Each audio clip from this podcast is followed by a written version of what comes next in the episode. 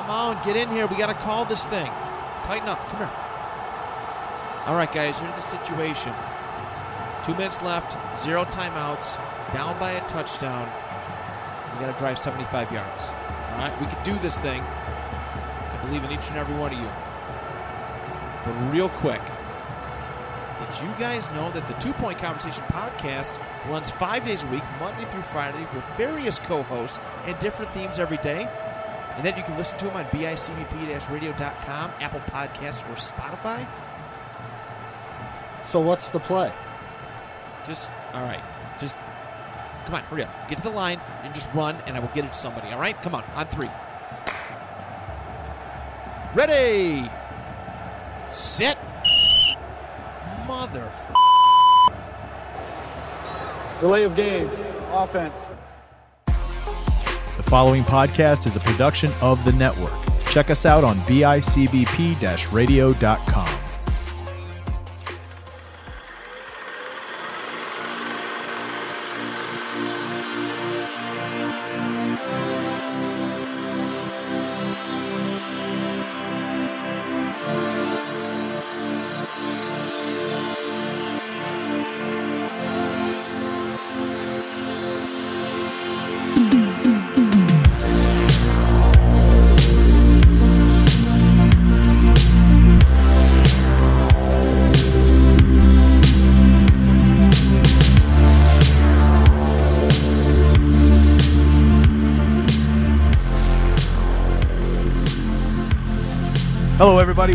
another episode of Silence Your Phones, your movie review podcast on the network, found exclusively at bicbp radio.com. I'm one of your hosts, Chris Chavez, joined as always by Sean Fritz. And I'm assuming you're still corona free.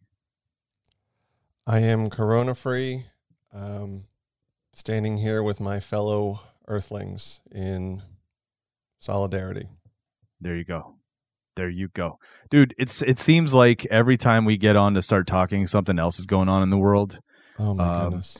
And yeah, the woods. the literal tinder box has been lit um and it's intense dude i don't know i don't even know what to say like every single time i put on social media turn on the news look at anything it's just inundated with nonstop you know all the stuff that's happening and it's intense and it's crazy it's maddening it's saddening uh, it's depressing um so I have to tell you that this doing the show like this is something that I do kind of I am looking forward to because I get I can I at least escape for a little bit into a movie. You know what I mean? Get just kind of let myself loose and and even if it's a movie that's got you know certain themes that kind of mimic what's happening, uh, you can still kind of lose yourself in the overall you know fictional world that's that's developed. So.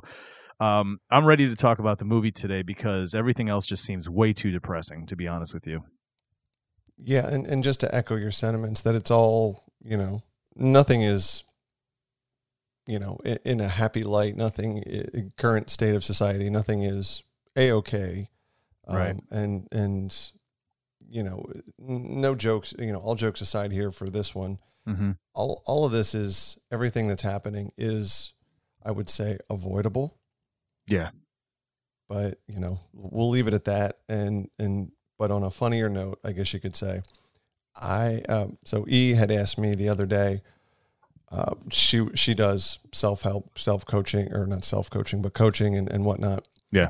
And she started talking to me about something that is completely off of my radar something that is it related to current events, but I'm like, where's all this coming from? This is not a normal thing we talk about or discuss or anything like that.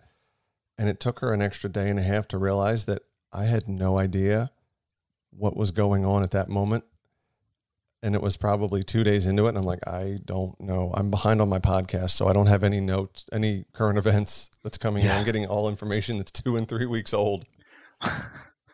You so you you you're you're one of the smart people that just keeps your shit turned off. You're not trying to watch the news. You're not trying to you know look at the newspaper or or, or see just the nonstop inundation of everything that's happening at once. I don't really do social media outside of Instagram because I don't really feel like getting infuriated every five minutes. Yeah, Work- that's smart, dude. It's smart. At work, we don't talk about it because at work, we don't have political stances on Right. purpose. And we're also focused on business, not on the happenings of of everything unless they affect our business directly. Gotcha. Yeah. Not to sound callous, but that's kind of how our our business works. It's very it's a bubble. We're we're in banking. Yeah. So anyways, Gotcha. on on with the show. Yeah, yeah, no kidding. This is uh it's it's you know, everyone who's listening um is obviously dealing with things, they're seeing things in their way. They're they're they're experiencing a certain way of life at the moment and uh you know, if anything we want to try to provide some sort of escape at least for just 45 minutes, maybe an hour if we don't ramble on too long. Uh but yeah, what we do here Silence Your Phones is we watch movies. We watch them and we talk about them. We talk about them, we break them down into categories and and discuss those things. Uh and this week we decided we're going to check out Blade Runner Final Cut.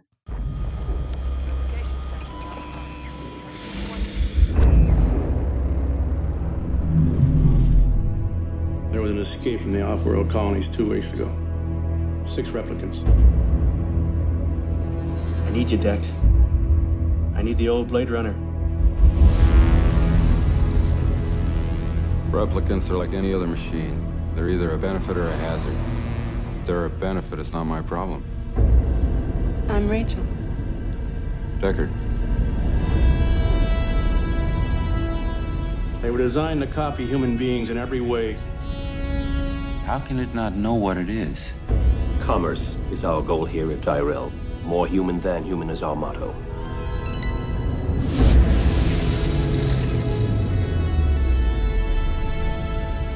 If only you could see what I've seen.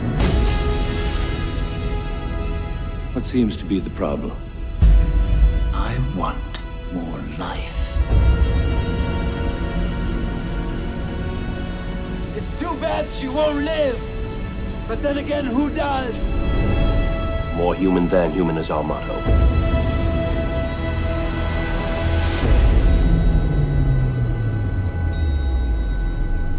I've seen things you people wouldn't believe. And I say Final Cut because there's all versions of this, and we're going to get into it. But the one we saw was uh, Final Cut. Now, Sean, before we watched this, had you seen the film Blade Runner before? No, but I knew the name Deckard, Roy Batty. I knew that there was a sequel and that it was, you know, a Ridley Scott movie, that it was critically renowned Mm-hmm. more so after the fact, but that and and that it had a lot of names that I was familiar with, but none of the work of those people that I was familiar with. So I knew Rutger Hauer was a name, but not pronounced Rutger Howard, like Clint Howard. He's not one of the the Ron Howard, Clint Howard brood. Man, can you imagine what he would look like if he did? I would challenge any Oh. of our listeners who are artists or who are really good with Photoshop to make Rutger Hauer look like he is Clint Howard's brother. Oh my god, that'd be amazing. A little crossover there. I'm with you, dude. I uh, so I've never seen it. I had never seen it until this this time. I had seen scenes here and there. Uh, I was very familiar with the aesthetic. I was very familiar with the cyberpunk thing to it, the the neo noir. Um, I was very familiar with again the title Blade Runner. You hear the terms throughout pop culture, replicants, uh, you know these things um, but I had never watched it myself as, as well. Um, and, and it was always on my list. It was always on my list of wanting of movies I wanted to make sure to see. Same, same. So the fact that we saw it was cool. But then when I when it came time to choose it, uh, and I had known there was like two or three versions. I didn't realize there was like seventeen. Okay, that's a little exaggerated. It's like seven, right? Seven, which is ridiculous.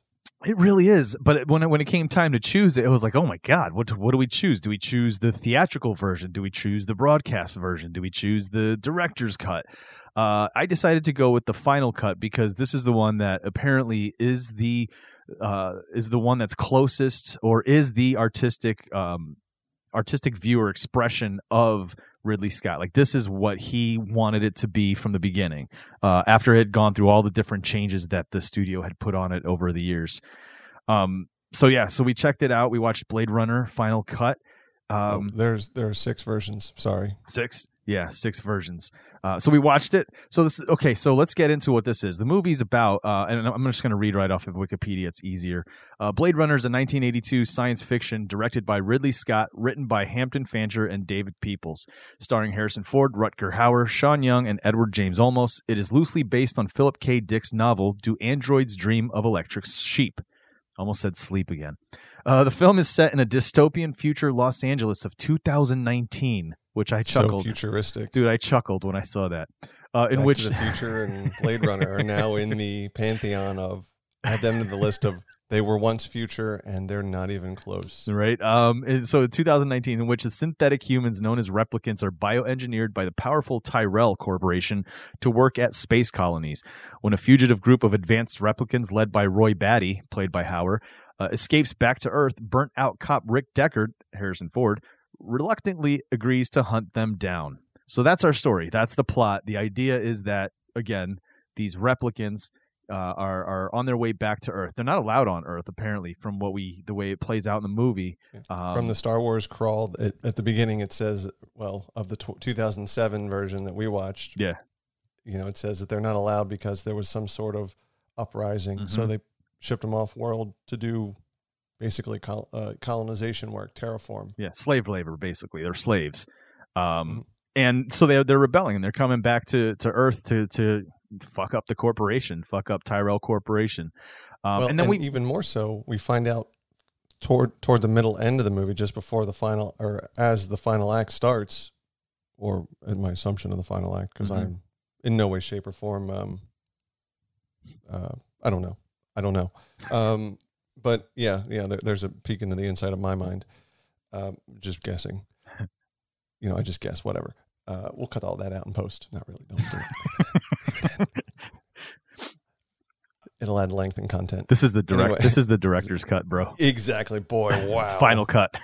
Yeah, the final cut. We'll put it in. We'll take it out. Every ten episodes, it'll be this episode again. you'll every Jeez. time you, will go back and re-download it and find out stuff's been added, then taken out. And maybe I'll go back and do a, in. maybe I'll go back and do a voiceover. Oh, that'd be great. In this episode, Sean was a moron. if you want to read something funny, read uh, the the Power Rangers in cyberspace episode number. Which one was it? I just put it up not long ago. It was episode sixty four, and it and one of the lines says, "If you want to know what not to do during a podcast, pay close attention to this one because Christian and I were just out of our minds, dumb." so anyway, this will all be put in in the final cut, episode seven thousand of Silence Your Phone. Yes, it is. Um, uh, I don't even remember my original thought. Uh, oh, we find out later uh, toward the end of the movie that there's only a small lifespan of the yeah. Nexus 6 version of the replicants, which I don't remember if that was listed in the beginning, but that's the driving force of these uh, originally these four replicants yeah. coming back to Earth for a longer lifespan. Yes. And the parallel that Mr. Tyrell, whatever his name was, um, old homeboy with the Coke bottles and the coasters on his glasses, on his face. I think you could see his thoughts with those things. They're amazing. Oh my goodness. And he basically says to Roy Batty at the you know toward the end when Roy says I want longer life and he says isn't that the paradox of life itself or, or something along those lines. I was like, "Wow, man, that's just on the nose." Yeah profound yeah the idea the plot overall is that right it's it seems simple it seems that it's they just want to live longer uh, which starts to starts to give you these other these other ideas come up like why are they so self-aware right and if you're self-aware does that make you more human and i believe that was the tagline of this corporation they want to make these things more human than human um, and it was it's it's Cue a, the Rob zombie. There you go. It's a very zombie. It's a very uh, interesting. I got to tell you, like the, the plot itself sounds simple. It's a it's a cop, you know, chasing down uh, you know, the bad guys basically, the, the the the ones that are wanted. But then he gets he got he gets himself kind of entangled in in in the I, am not going to say a relationship because it doesn't come out that way until later. But like the Rachel, the uh, the other replicant, right? He gets entangled in this kind of world, and it almost starts to bother him that she thinks she's real. You know what I mean? Like that's one of the big things that comes up too is that not only are these replicants that are coming here, uh, you know, they're trying to get their their life extended, um, but now there's a new kind of replicant that's out there that may not even realize it's a replicant. They think that they're human. So there was so many different things happening in this film, plot wise, uh, and different all different kinds of underlying themes. Um, but basically, it's it's it's it's what you hear. It's it's it's a movie based in the future. Uh, and I don't. It, it's supposed to be Los Los Angeles, but it seemed like it was Japan, right? Well, it was it was kind of a melting pot. Originally, it was supposed to be San Angeles, which was everything between San Francisco and Los Angeles, which would explain why there is a larger Asian contingent Yeah. and just every you know, which, which was highlighted because we see the guy that's in every movie that requires an Asian guy. Um, what's his name? James Uh, Hong. Uh, James Hong, yeah. James Hong, yes, that's it. I mean, he's in everything from Brisco County Jr. with Bruce Campbell to Yeah. Balls of Fury with Christopher Walken, and you know, pick pick anything else in between. Yeah, for sure. Um, you could, yeah, you definitely saw this. There was a lot of that, the neon lights kind of thing that you normally associate with cities like Tokyo.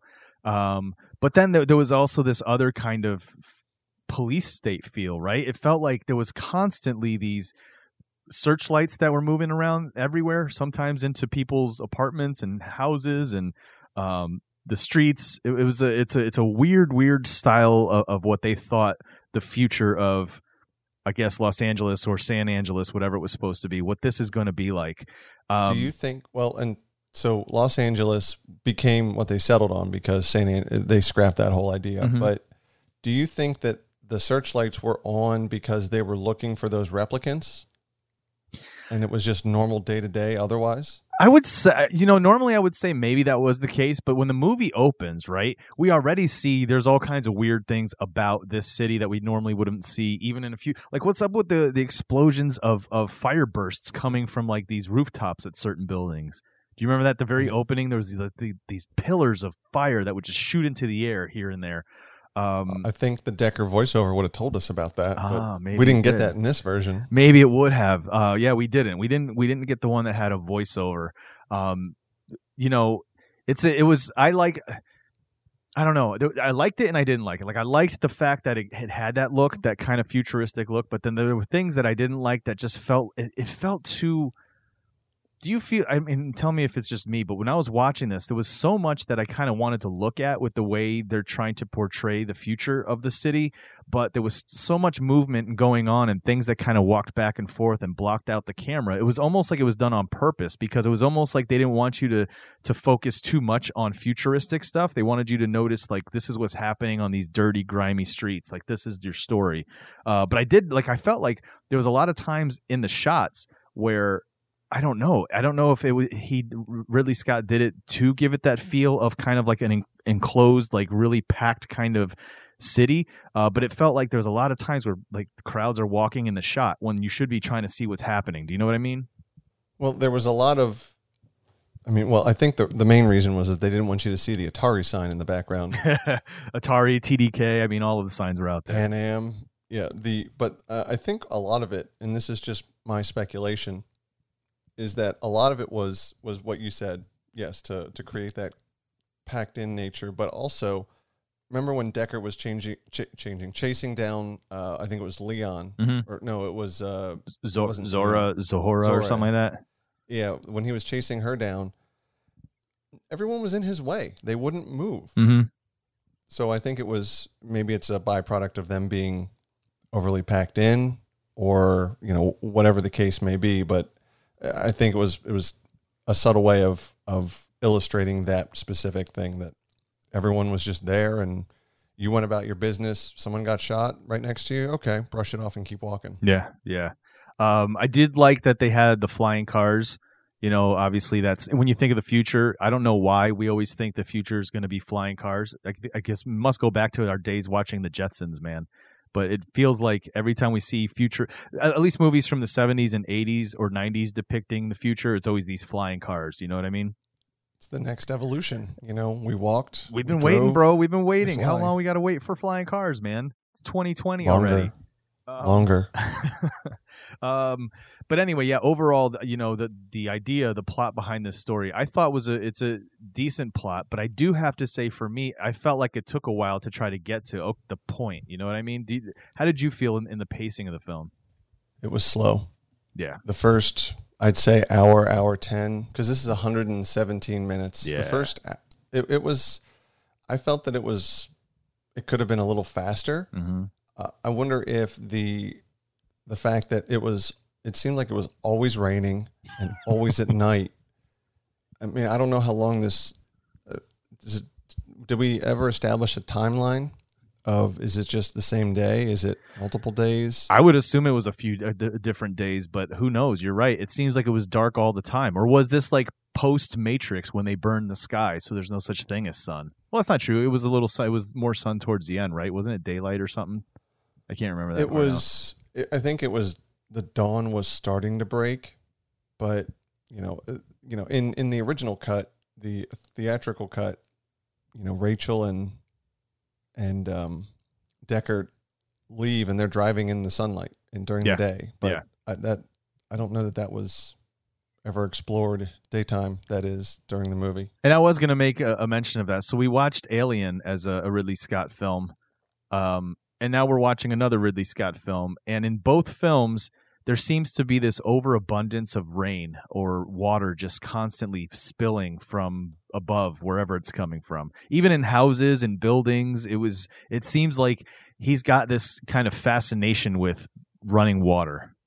It's almost a camouflage, though. Like an Alien, it was a camouflage for the goo that the alien would excrete or secrete when it was, you know, forming from the, you know, the the face sucker to the Yeah. the chest burster to the the overall xeno, uh, xenomorph.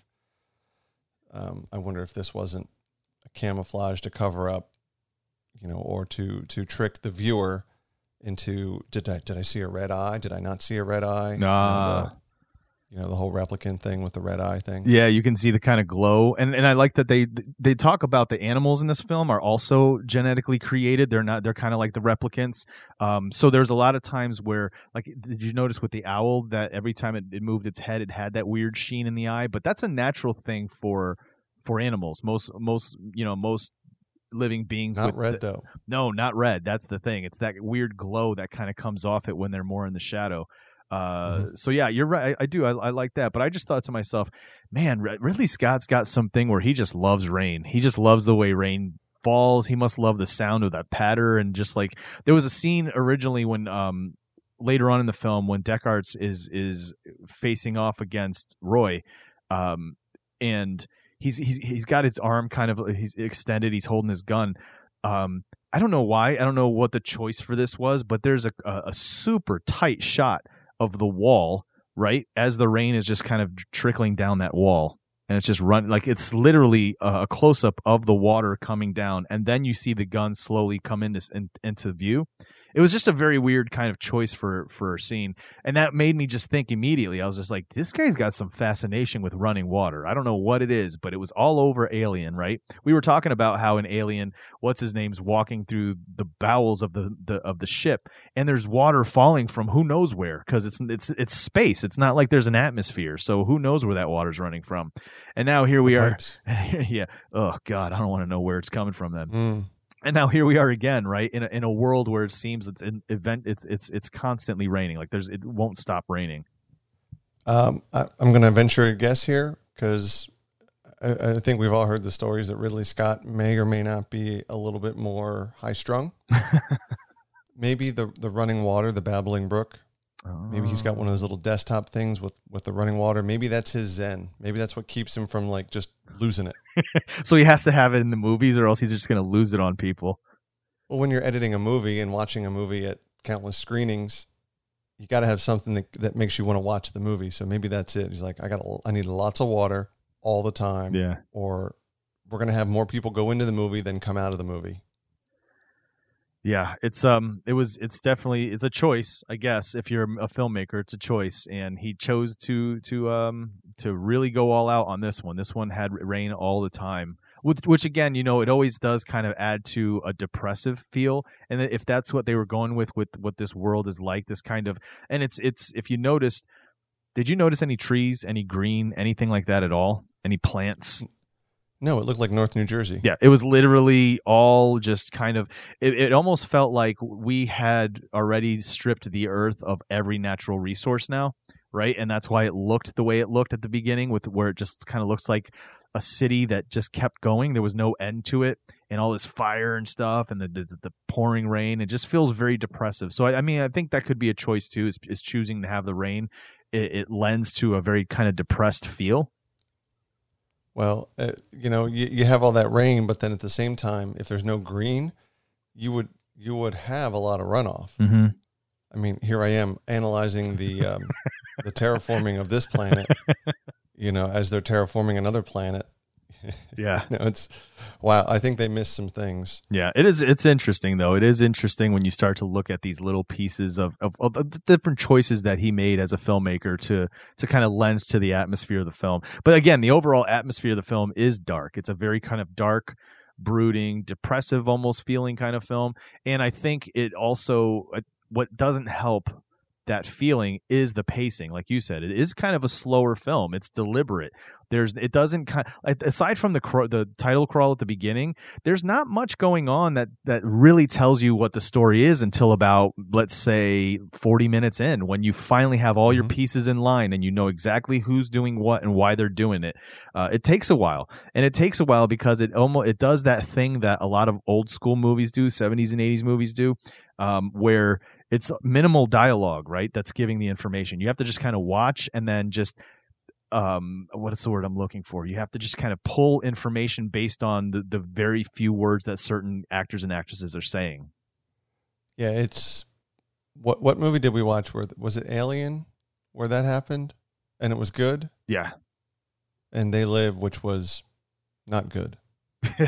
yeah, where yeah, where yeah, that same yeah. thing happened. Yeah, they live took a while to get to the point, and then when it got to the point, all of a sudden it was like was over for twenty minutes yeah, at that point. You know, it was like it didn't make any sense on how how the information got put across. Whereas this one does give you the information, and as soon as you start to really realize what it is, it it's a good. I think it was a good movie story wise and plot wise, uh, but it it did suffer from some some slow pacing. Um, opening scene though, I gotta I gotta tell you, opening scene was was interesting. I I thought even though it was it was kind of when he was interviewing um what was that guy's name? Yeah, Leon. Leon when he's interviewing Leon, that back and forth was very it, it held my It attention. was very tense. It held my attention too because you could tell Leon was already kind of uncomfortable that he was answering questions so much like his responses to the guy he the guy was barely done talking by the time Leon was responding. Well, and and with that, I mean, part part of that, na- you know, in '82 when this was filmed, and even before that when it was written and adapted, you look at the behavior of Leon, and in, through a current lens, you can say, all right, well, he's got anxiety, and maybe he's got some other Yeah. type of, you know, mental disorder and whatever. But at the time, it was just like, well, he's nervous. Well, maybe yes. But for what reason? Is it just that he's a nervous person? Is it that he is a replicant? Obviously, we find out he had a pretty good um, response to Holden Yeah. to you know to tell to tell the viewer, us the viewer, that he probably was a, a replicant. But you know, in in in that whole scene, it was just very nervous. And I, I- now, did you watch this with your wife, who No. does? Like, okay, so I wonder what she would have said if she had looked at it and said, "All right, well, this guy's got, you know, borderline personality disorder, or he's bipolar, or he's got anxiety with PTSD tendency. You know, so many different things that that that the uh, who was it? Leon was played by uh, Brion James, who's no longer with us. Um, but he did, I think, a great job of just showing a timeless vantage, uh, you know, a, a third person viewpoint of someone who is a little bit unhinged off their rocker or whatever. Oh yeah. You know, you can you can basically say in any time, all right, he's just crazy, he's a lunatic, he's a psychopath, he's got anxiety, he's nervous, he's you know whatever time frame, it just adds to the the complexity of that character, and and we find out that he's just very scared of dying. Yeah, exactly. So let's go right into that. Let's go into the actors and acting.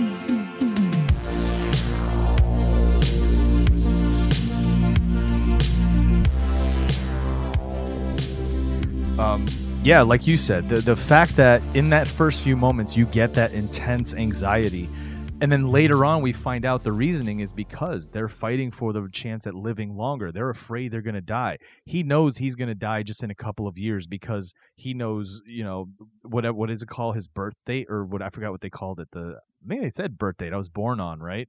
I think that's what he said. Born says on date or something. something Yeah. to that effect. Um, so yeah, Brion James, man, he's uh, he's one of those actors that when you see him, you're like, oh, I've seen him in like everything. Uh, and like you said, he's not with us anymore, but he's been in all kinds of movies from the 70s and 80s. If you if you're a fan of any of those kind of any action movie or you know anywhere where there's a bad guy, a, an antagonist, he's usually the guy that you're looking at. Um, but let's let's go into the let's go into the uh, the overall cast. Harrison Ford, fresh off of Star Wars. Never heard of him. He's fr- fresh off of Star Wars, currently in the works, working on uh, Indiana Jones films, uh, and he ends up getting this role. I, you know, there was one. There's a scene that happens in this film a little earlier on that made me think this is why I love Harrison Ford. I don't know what it is. It's it's always this cockiness about him. You know what I mean? There's a scene where they're watching they're watching the the the recording of of Leon's in, in uh, interrogation, and Harrison Ford says something. I can't remember what it is he says. I can't remember exactly. And the response from the police captain, he just gets this like smirk on his face. Just the corner of his mouth just kind of turns up. And it's the most ridiculous look ever. But I just, it works. And I just think to myself, this this makes this he does it just like that with that facial like twitch that little thing he does with his face immediately you know what kind of character this cop is. He's that hard boiled you know i'm done i was i was out you're pulling me back in kind of cop. And then he's getting annoyed and he's he's got that kind of you know that brash almost like a han solo uh, attitude. Do you think that's the same face that he made when they told him that we want you in episode seven, but we don't want you for episode eight? uh, and also, uh, uh, Raiders of the Lost Ark actually came out the year before this movie. right yeah he was he's, So he had just done, you know, his three major, uh, th- three of his major roles: Episode Five, Star Wars, uh, Raiders of the Lost Ark, and Blade Runner. 79, 80, 81. yeah I'm sorry, eight, oh, 80, 81, 82. Jeez, what a three year run. there you go Oh, and then oh, and then another small indie indie film, literally a small indie film, episode six Huh. came out. Temple of Doom. Jeez, five years. Yeah, dude, he was like he was he was the Rock for a while there. Because remember when the Rock was like in every single movie coming out for like a three year period? Yeah, he was definitely the Rock at the time. Um, but he, And it was an accident. Harrison Ford being an actor, he was a carpenter that was just there and asked to Oh, frame a door yeah. and was asked to to read in American Graffiti at a table read. yeah, yeah. Oh, that's right. What a that's funny right. accident. And that's a good movie too. We got to cover that at some point here in the future. Um, Yeah, I've never seen, but that's another story for another day. Oh well, yeah, definitely. Uh, he definitely plays this this character of Deckard. Uh, I I mean, it, for me, I can't see anybody else playing it after having seen his portrayal because I remember going in uh, and I was reading a little bit on the background on this, and that this these are some of the people that they were thinking of having play Deckard. You ready for this? So so weird. Gene Hackman. uh, which would have been very interesting. Cons- so, so I'm going to analyze every person as you read them. Yeah. Have you ever seen Enemy of the State with Will Smith? Yes. Yes. Okay, so Gene Hackman in that movie. Yeah. I mean, that's like isn't. I mean, Gene Hackman is a, is a Marine. Oh, real life. So uh, he- real life. He was a Marine. Yeah, I did. is Oh, I did not know that. once and always. Ah. Once a Marine, always a Marine. Uh, but yes, yes, he's. Uh, I think he was in the the platoon that actually went onto mainland Japan. Oh. Yeah, and I- I hear from from Seth Green. I hear he's got the uh, the biggest hands on the planet. like if you look at your mixer, they're probably bigger. oh my God! Could you imagine? Uh, Gene Hackman. Okay, so Gene Hackman is Deckard. They also thought of having Sean Connery. Sean Connery. Would uh, I can see Sean Connery as an aged Yeah, Deckard. yeah.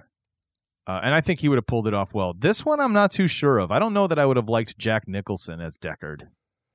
Um, I think you're thinking of Jack Nicholson as an older Jack Nicholson, like, hey, I'm gonna hunt you down and kill you. Bang, bang, bang, bang, bang, bang, bang, bang.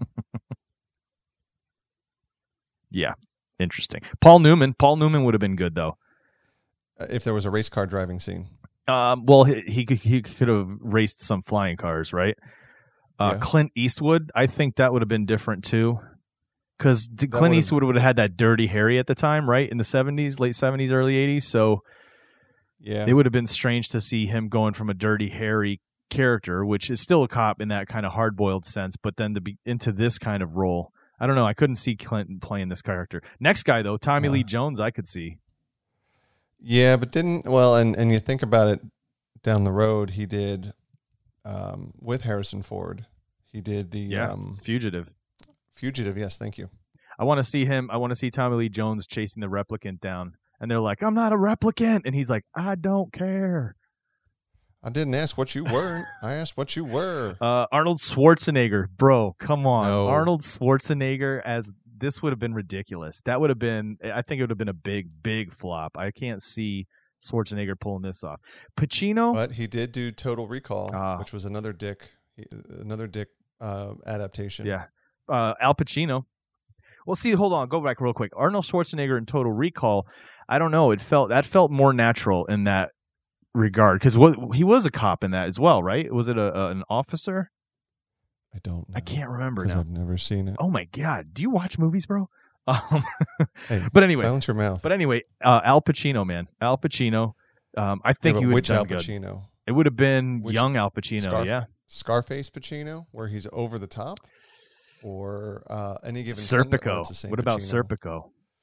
Mm. Now there's there's straight like I think that's the kind of Pacino we would have gotten. But again, I feel the character of Deckard now that we've seen him, it's hard to imagine these other actors in that place because of the way Harrison Ford portrays him. The, like there's a very kind of minimalist way that he delivers lines and does things and says things, but it still comes off very impactful. Whereas somebody like Pacino is gonna literally, I feel like he's gonna overact it. You know what I mean?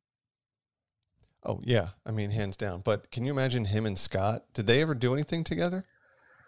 Oh, I couldn't. To be honest, I'm not sure. I don't think so. I really don't let think me so. type. Uh, let me type that into my Google But it machine. looks like the other one more person here, uh, right before when you pull that up. Uh, the last person on this list that they were considering was Burt Reynolds, um, no which again the mustache would just would not have worked at all. Can, uh, Cannonball Run, Burt Reynolds. Yeah. that would have been. I think uh, isn't hold on, isn't Burt Reynolds just the same Burt Reynolds in any any decade?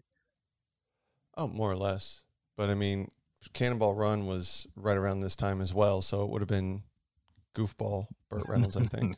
There you go. Y- You know, uh, the guy that eventually played um, Holden was actually considering what I think auditioned for this role, Morgan Paull, and and that if that intensity from that first scene would have carried over throughout the whole movie, it would have been like we were watching Contagion all over Oh, again, yeah. just like like high strung, shoulders in your ears type. Yeah, yeah.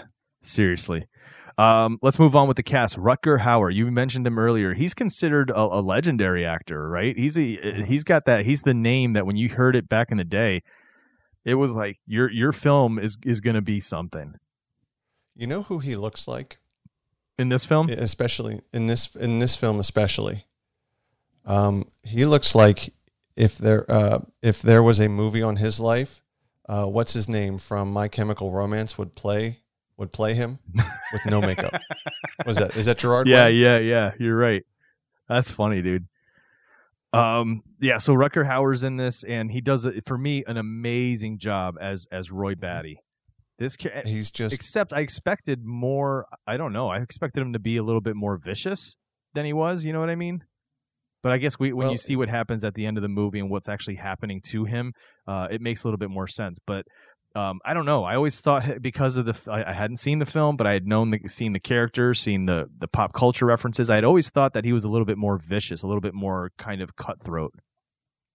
he was more cunning and he had his people do all the work for him they would set it up and he would just go in and be as charming as he possibly could while being very cunning and manipulative at the same time Yep. Um, Sean Young plays Rachel. Sean Young, uh, originally before Blade Runner, she was in Stripes with Bill Murray, and then later on, do you remember she is the police? Is it the police captain or police chief in Ace Ventura: Pet Detective? Mhm. Mhm. Uh, Yeah, Lieutenant. lieutenant. Yeah. Um, She was in Dune as well, which was a um, beca- uh, was supposed to be a Scott, uh, a Ridley Scott joint, but uh, who did that? It flopped horribly. never saw it. Uh, David Lynch. Oof. Yeah. I, I didn't either. I, I'm. I can't. I don't know that I. Yeah, we might have a conversation about David Lynch one of these days. Oh yeah. We'll we'll have a David Lynch episode where we can just kind of go off on him. Uh, shotgun all of them. Sean, so Sean Young, Mary Sean Young, she was uh she plays Rachel, the the replicant who doesn't realize she's a replicant. Um, and I think she did a good job overall. I think um, she wasn't on screen part too was much. Yeah, she wasn't on screen too much. Yeah. But when she was in, in those moments where she was really struggling with, are her memories her own or not? Um, you know, just the way, just that subtle way her eyes started to fill up with tears, and, and it, I I thought she did a pretty good job. It was an impactful uh, performance. Yes, but at the same time, that whole uh, that that whole exchange when she goes and meets Deckard at his apartment, Oh. I don't understand. I mean, I think there was a lot cut out that would explain that more.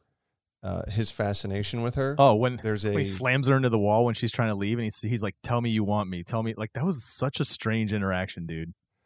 that was uh, an uncomfortable scene. Say kiss me. I was like, "What is happening right now? Did I miss something? Did I doze off and didn't realize I dozed off? What the hell's going on?" Yeah, so here so there's there's three prequels to Blade Runner 2049, which she is also in. The 2049, I don't know about the sequels, but there's three sequels. Uh, the most important one is the the direct sequel to this, which is a 15 minute short. The other two are t- six minutes long each, and they just set up t- Blade Runner 2049.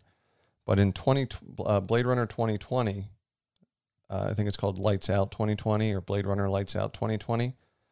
There is a uh, the Tyrell Corporation is developing a Nexus 8 model, which is a natural lifespan, not a four year lifespan. And in this movie, Tyrell says that she is a prototype of a new Mhm. model. So I wonder if she wasn't a Nexus 8. And I say that because at the end of the movie, when Howard says, "In the end, we all die," Mhm. and uh, and you know, then they immediately go back to Howard's or not Howard uh, to Deckard's apartment, and she's laying in the bed. I thought that she was dead, Mhm. but you know, the the theatrical cut, they're cruising on down in some car to along the street in the daylight. Um, so I wonder if that wasn't retconned in the uh, 20 uh, Lights Out 2020, where she is a Nexus 8 and she will live long enough to do whatever. I'm not sure, but I'm gonna have to check those those little uh little vignettes that came after seriously because 2049 I'm obviously I'm obviously gonna want to see now now that I've seen this. Uh, but I didn't know that there was these other little kind of uh, spin-offs after that. yeah, they basically introduced Dave Batista as one of the one of the guys, and you know one of the replicants, and Ryan Gosling and stuff. Nice. Uh, who else is in here? Oh, dude, Edward James Olmos. Does he? Here's the thing, though. I love that Edward. He, he brings a lot of gravitas to Mhm. to the movie, but no different than the argument that recently came out about Indiana Jones. Mhm. Is he even relevant in this movie? No, he's not Could needed. you cut him out? One hundred percent. Well, here's the All thing. It would depend. relevance is he just brings Deckard to to Bryant. Not just that, he leaves all of these little origami things all over the place. And now here's another thing. I don't know was that supposed to be something? Is there things that are cut out that we didn't see that that makes more sense? But he does all of these things, right? He creates all of these little origami pieces and leaves them wherever he's he's at. And for a But minute, he's not the only one that does that. oh, who else did it? Uh, I believe that Deckard did it, and Batty did it as well. Oh, really? I didn't see Deckard do it. I just saw uh, every time I saw almost he's the one doing it. Oh well, let's let's Google it. Yeah, yeah, look that up. But uh yeah, so there here's the thing about that, right? The fact that this um this version of the film when when I went back to read up on on the different versions and what they did to them, this version had uh that dream sequence that originally had been taken out of the film um on all the other versions. It's a dream sequence in which uh Deckard dreams of a unicorn. just Mm, kind of just kind of out of nowhere, a unicorn, right? So here's what here's what it means. Uh, one of Deckard's fellow Blade Runners, a wigged, a, a wigged out dandy. Uh, I, all right, I just love the name of that. dandy means that that's what he wears. Uh, a wigged out dandy named Gaff, played by Olmos, Yeah. Leaves an origami unicorn for Deckard to find. Yeah. This suggests that Gaff knows Deckard's memories, Yep. which means they're implanted. It calls which into is question. a- which is, I think, a lot of the impetus for 2049. Yeah, and that's what they do with this film here is this this questioning thing about whether or not is Deckard himself a replicant because when he comes across somebody now that doesn't believe that they're a replicant and he doesn't understand that at first and he finds out well it's because we can pad their memories. It's interesting, right? It makes you start to really question what about this guy? What about anybody that's out there? What if they are replicants? They just think they're human and they're acting human so that they don't overthrow anything because of the memories they have.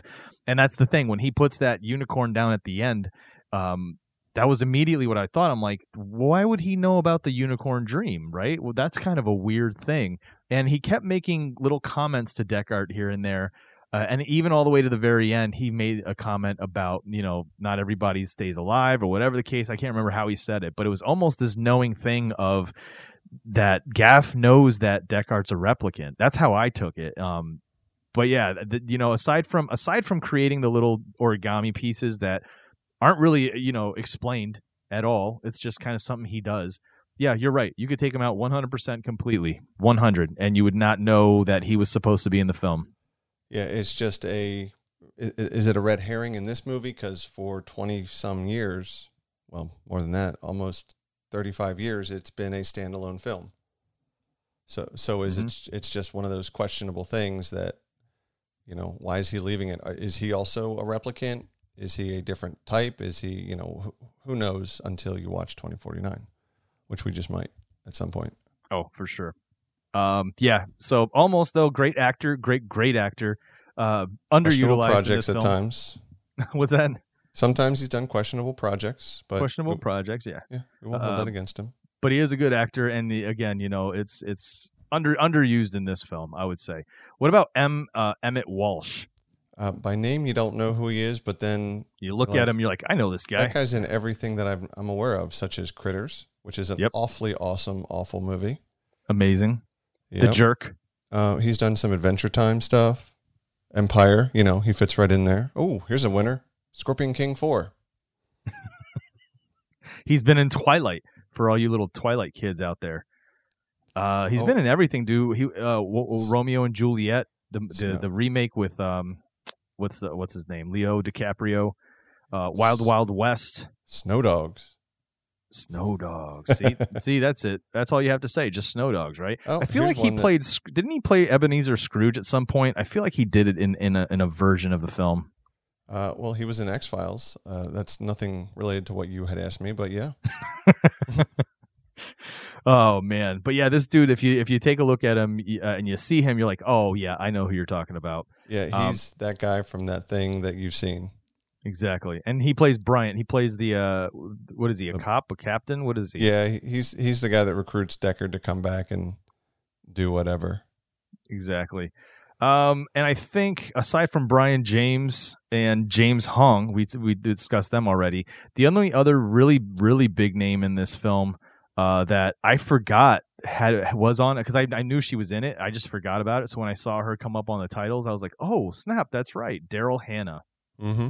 Which mermaid herself. looked well, Tommy Boy's stepmom. Also Uh, Tommy Boy's stepmom. Tom Callahan, little Tom Callahan, but she just didn't look like the Daryl Hannah that we know.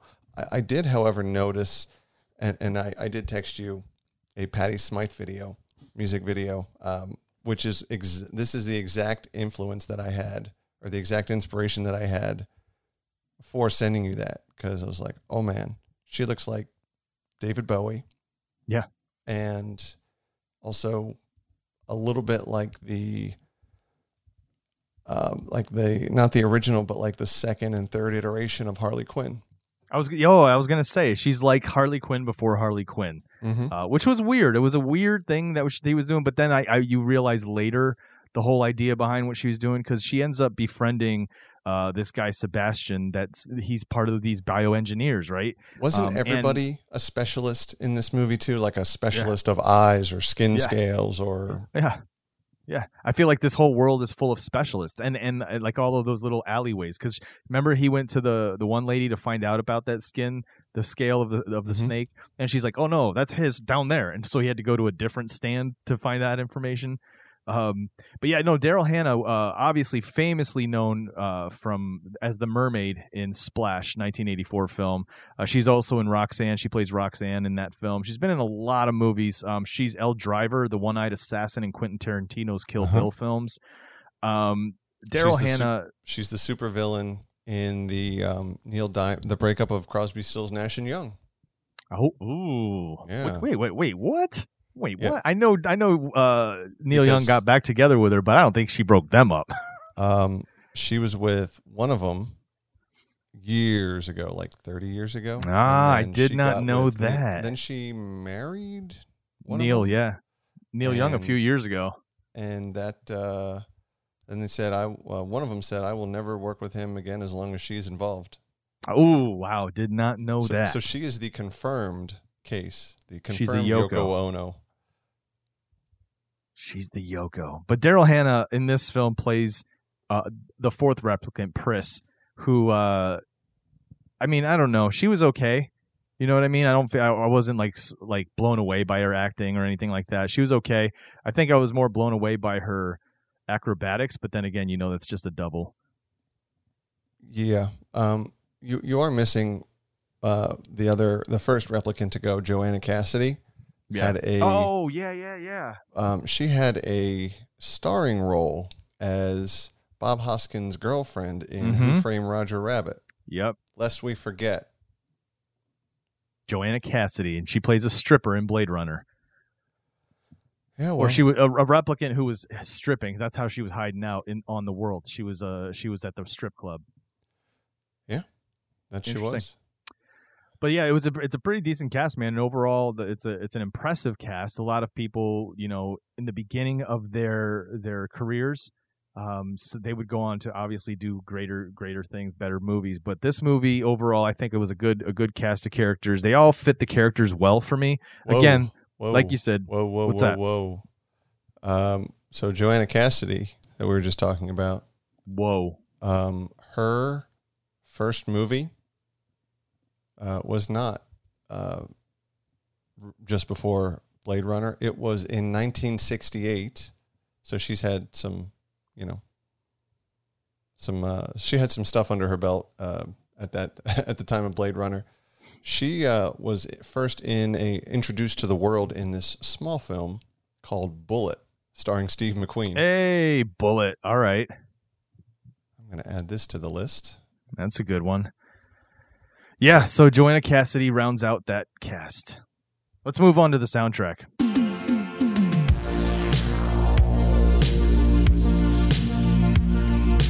I mean, I, there's can't. no there's no music. I mean, there's no there's no like well, there's music, but there, it's not like It's all original. yeah, it's all score. It's it's nothing but score, and it's it's it's a mix between orchestral score and Synth. synthesizer. It's Which it's- I hear a ton, a ton of influence in future movies. In um, you know Thor Ragnarok, which was done by Mark Mothersbaugh, who was was in Devo, of all things, and um, you know just I was amazed at this soundtrack. By the way, I was blown away by how good it fit, how good it sounded you know how how just engaging and how it perfectly fit Yeah, I feel like I've I've always kind of liked synth. Um, more recently, I've been getting into synth wave, listening to the old like the, these new artists that are kind of got a retro sound with the synth synth music, kind of 80s synth music. Uh, so this immediately, I was just like, okay, this is this is it is exactly what it's supposed to be, you know. And when you think of the future, I don't know why everything is is synthesized in the future, but it, that was in the 80s and late 70s and 80s. That's always like the mentality that music was moving away from, you know, strings and percussions, and we were going into nothing but electronic at that time. Uh, so synth made more sense, and it always seems to tie in with sci- sci-fi and this kind of that neo, you know, uh, what do you call it? The um, cyberpunk style style aesthetic. So yeah i enjoyed it. I really did. I was going back through just to kind of because I, I couldn't remember. I'm like was there any like song? Any kind of you know regular song music? Nope it's all an original score. And it's all done by what was his name? Um Vangelis. vangelis uh Not who's his real name.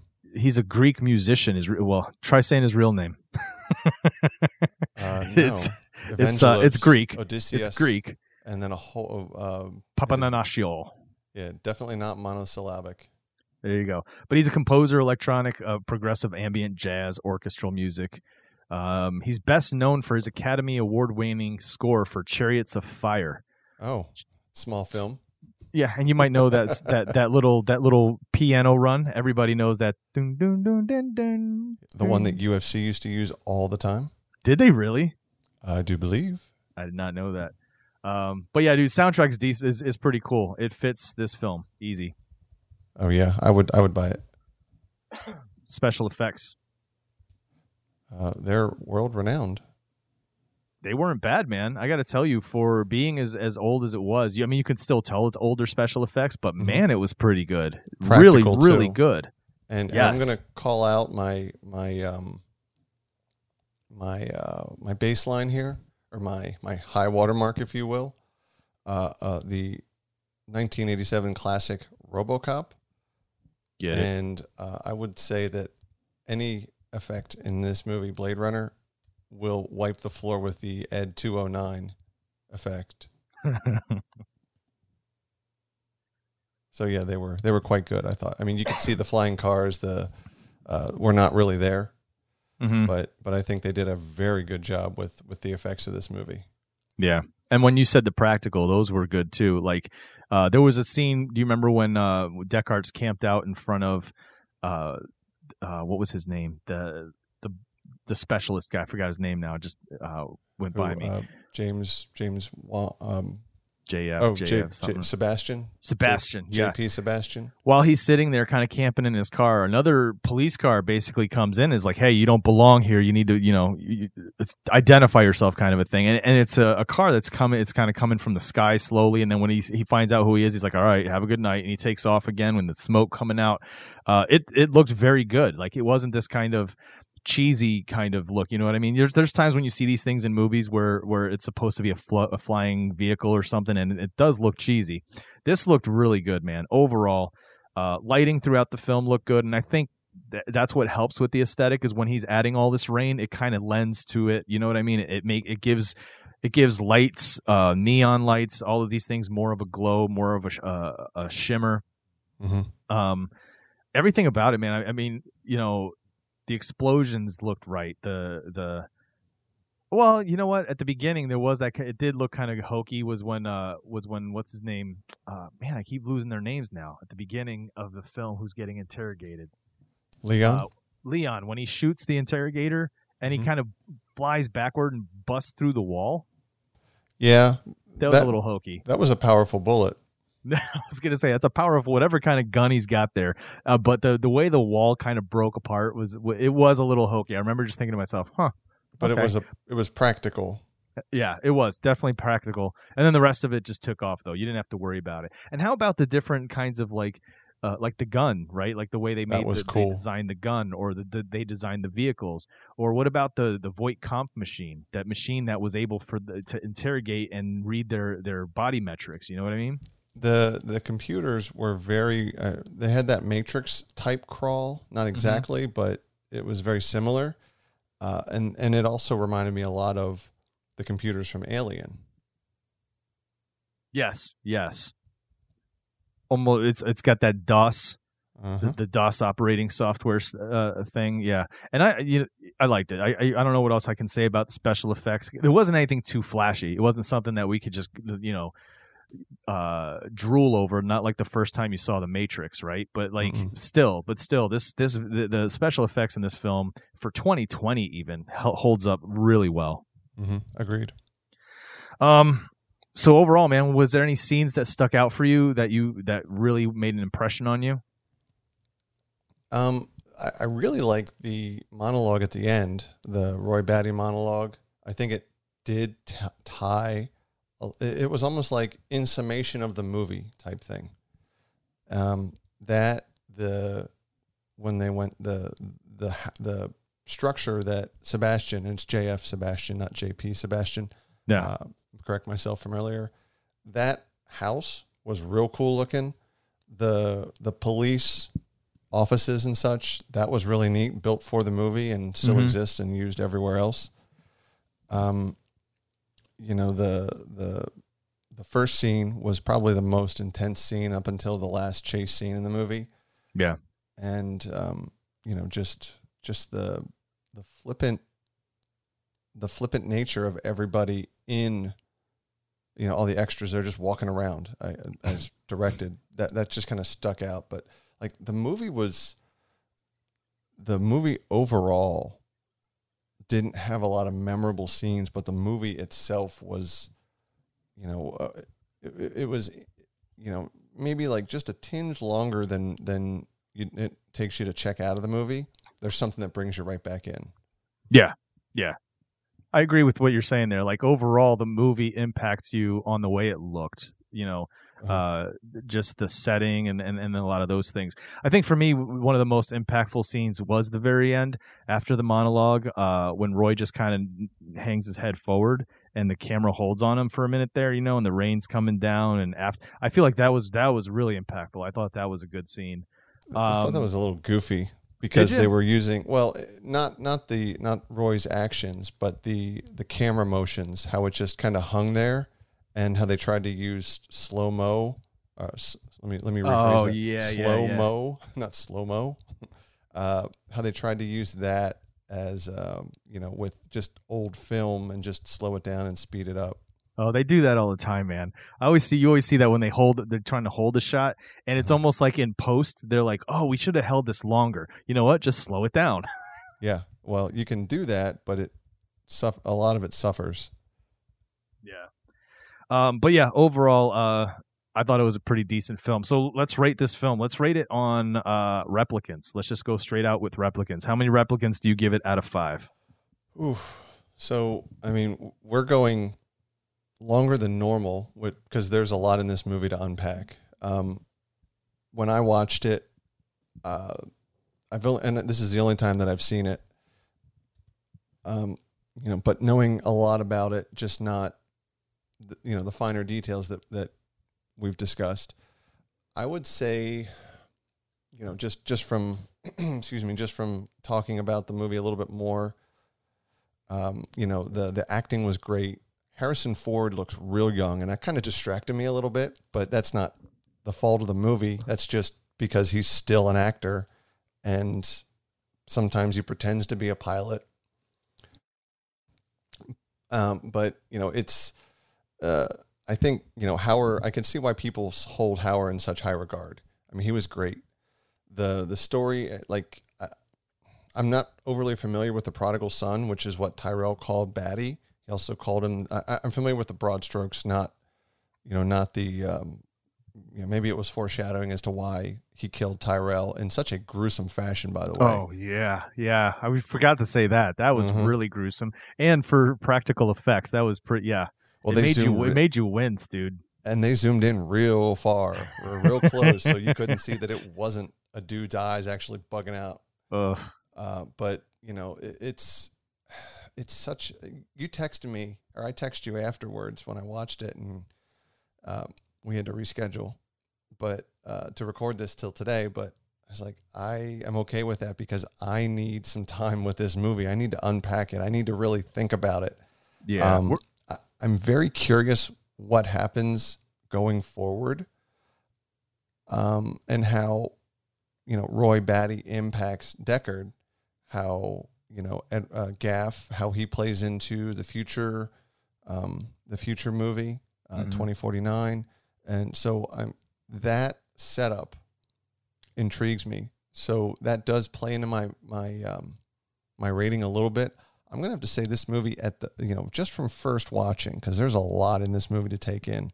I'm gonna give this uh, a, a four and a four four point two five, and, it, and that may change over time. But uh, first watching, I'm gonna say four point two five. Dude, I'm I'm- really really intrigued in this movie. I'm with you. That's exactly what I was going to give it 4.25 because I finished it and well, uh, let me put it this. Let me back up. Going about halfway into it, I was like, man, I don't know if I can stick with this. This is, I mean, uh, it's in, it's intriguing, and I like the look of it, and I like a lot of what's happening. It just this is not picking up. Like, what the heck, dude? Right? Uh, so after finishing it, and like you said, there's a lot to impact, like unpack. Giving it the amount of time we're giving it just for this episode is not getting giving it enough time. Like I feel like Blade Runner should have its own mini series podcast that breaks down all the different things that happens in that film, the different themes, all the layers. Man, it's it's intense. There's a lot happening there. Uh, yeah, I we didn't even go. be a TV series on it too. Ooh.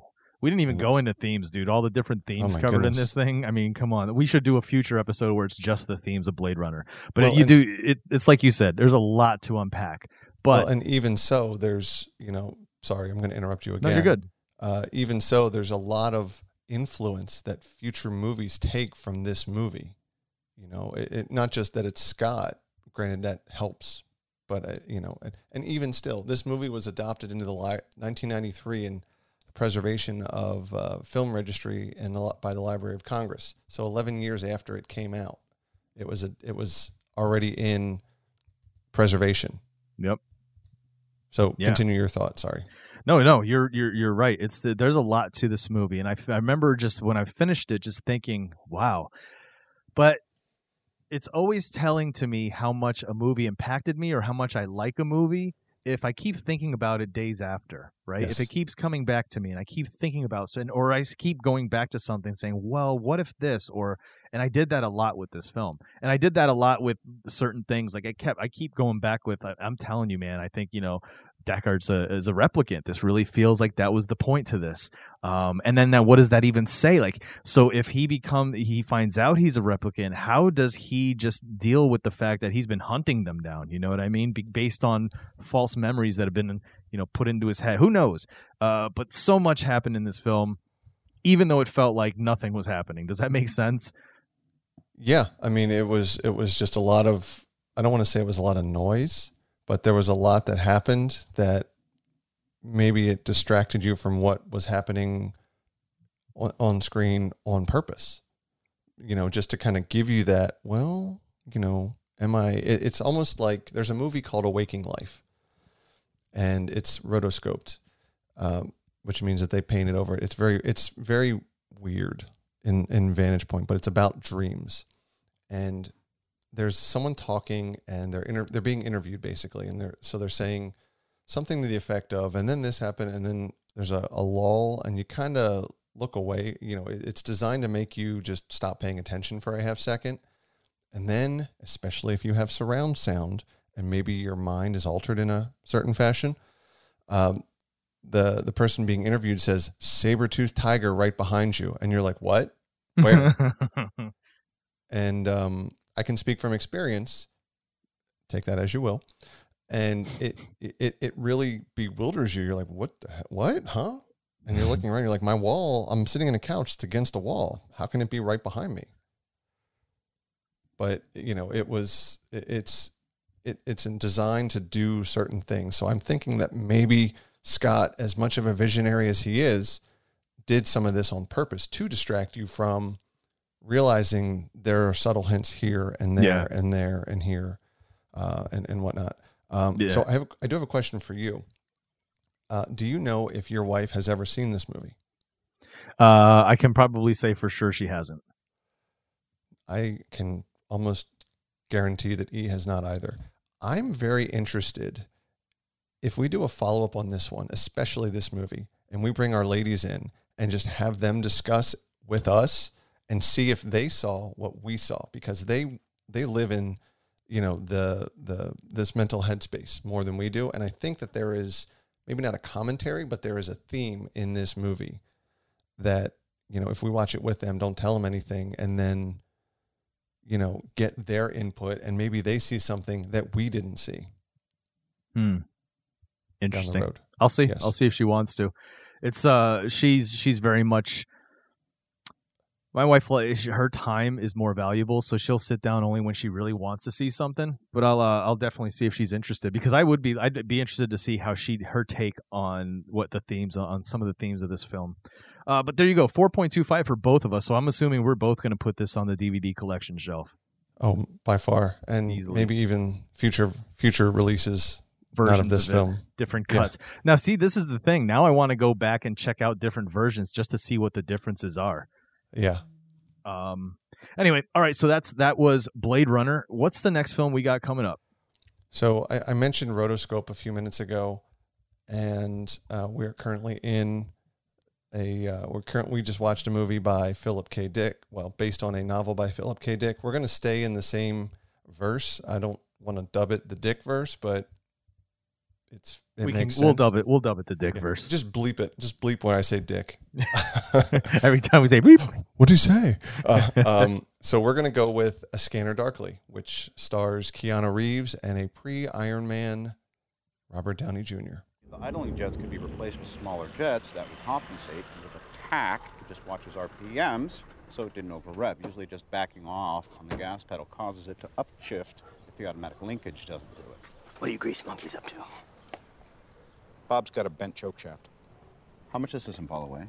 Weighs about a thousand pounds. All right, 1,000 pounds, traveling at 80 miles per hour, built up a force of, That's a thousand pounds with passengers in it and a full tank of gas.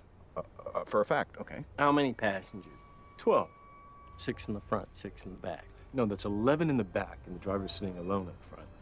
The extra weight in the rear wheels is to keep the car from fishtailing. What are we talking about? 12, 50 pound passengers? Kids soccer team. Now, is that metal or plastic cleats? Metal cleats for safety. Okay, my computations are complete. You are just hackle tweak, but you are bug bite squared. What kind of bug? About to get fucked up, bitch beetle. Hey, come on, cool, cool it, you guys. Oh, step, step back, frickin' frack. Ernie's on the attack. What, what, Pre Iron Man, uh, post uh, legal troubles, trying to get his his life back in. Just post. Just if I- post. if I remember correctly. Uh, yeah, I remember this. I remember the commer- the trailers for this when it was coming out. I was younger, and I remember just thinking how cool it was the rotoscoping, that that animated style that made it look real. Uh, and then you know you see Keanu Reeves, and obviously you know he's he's uh he's of Bill and Ted fame. So I, I was very interested in checking it out. So I'm glad I, I've never seen it, but I'm glad to check it out. I'm I'm looking forward to it. Yeah, I, I've seen it, and I think that you will really enjoy it, especially the actors. The, you know, this is a Linklater film, um, and you know, there's people that have, you know, eh, Woody Harrelson and Winona Ryder before they had their career resurgence, uh, re-resurgence, and it's. I think it's rose-colored glasses, perhaps, but I think it's. I think you'll like it. Sweet. I'm looking forward to it. So there you go, folks. Uh, another episode of Silence Your Phones in the bags. Thanks you much. Thank you so much for listening. Uh, as always, make sure to check out all the other podcasts on our network, bicbp radio.com. Other than that, for Sean Fritz, this is Chris Chavez. We're letting you know it is now time to unsilence your phones.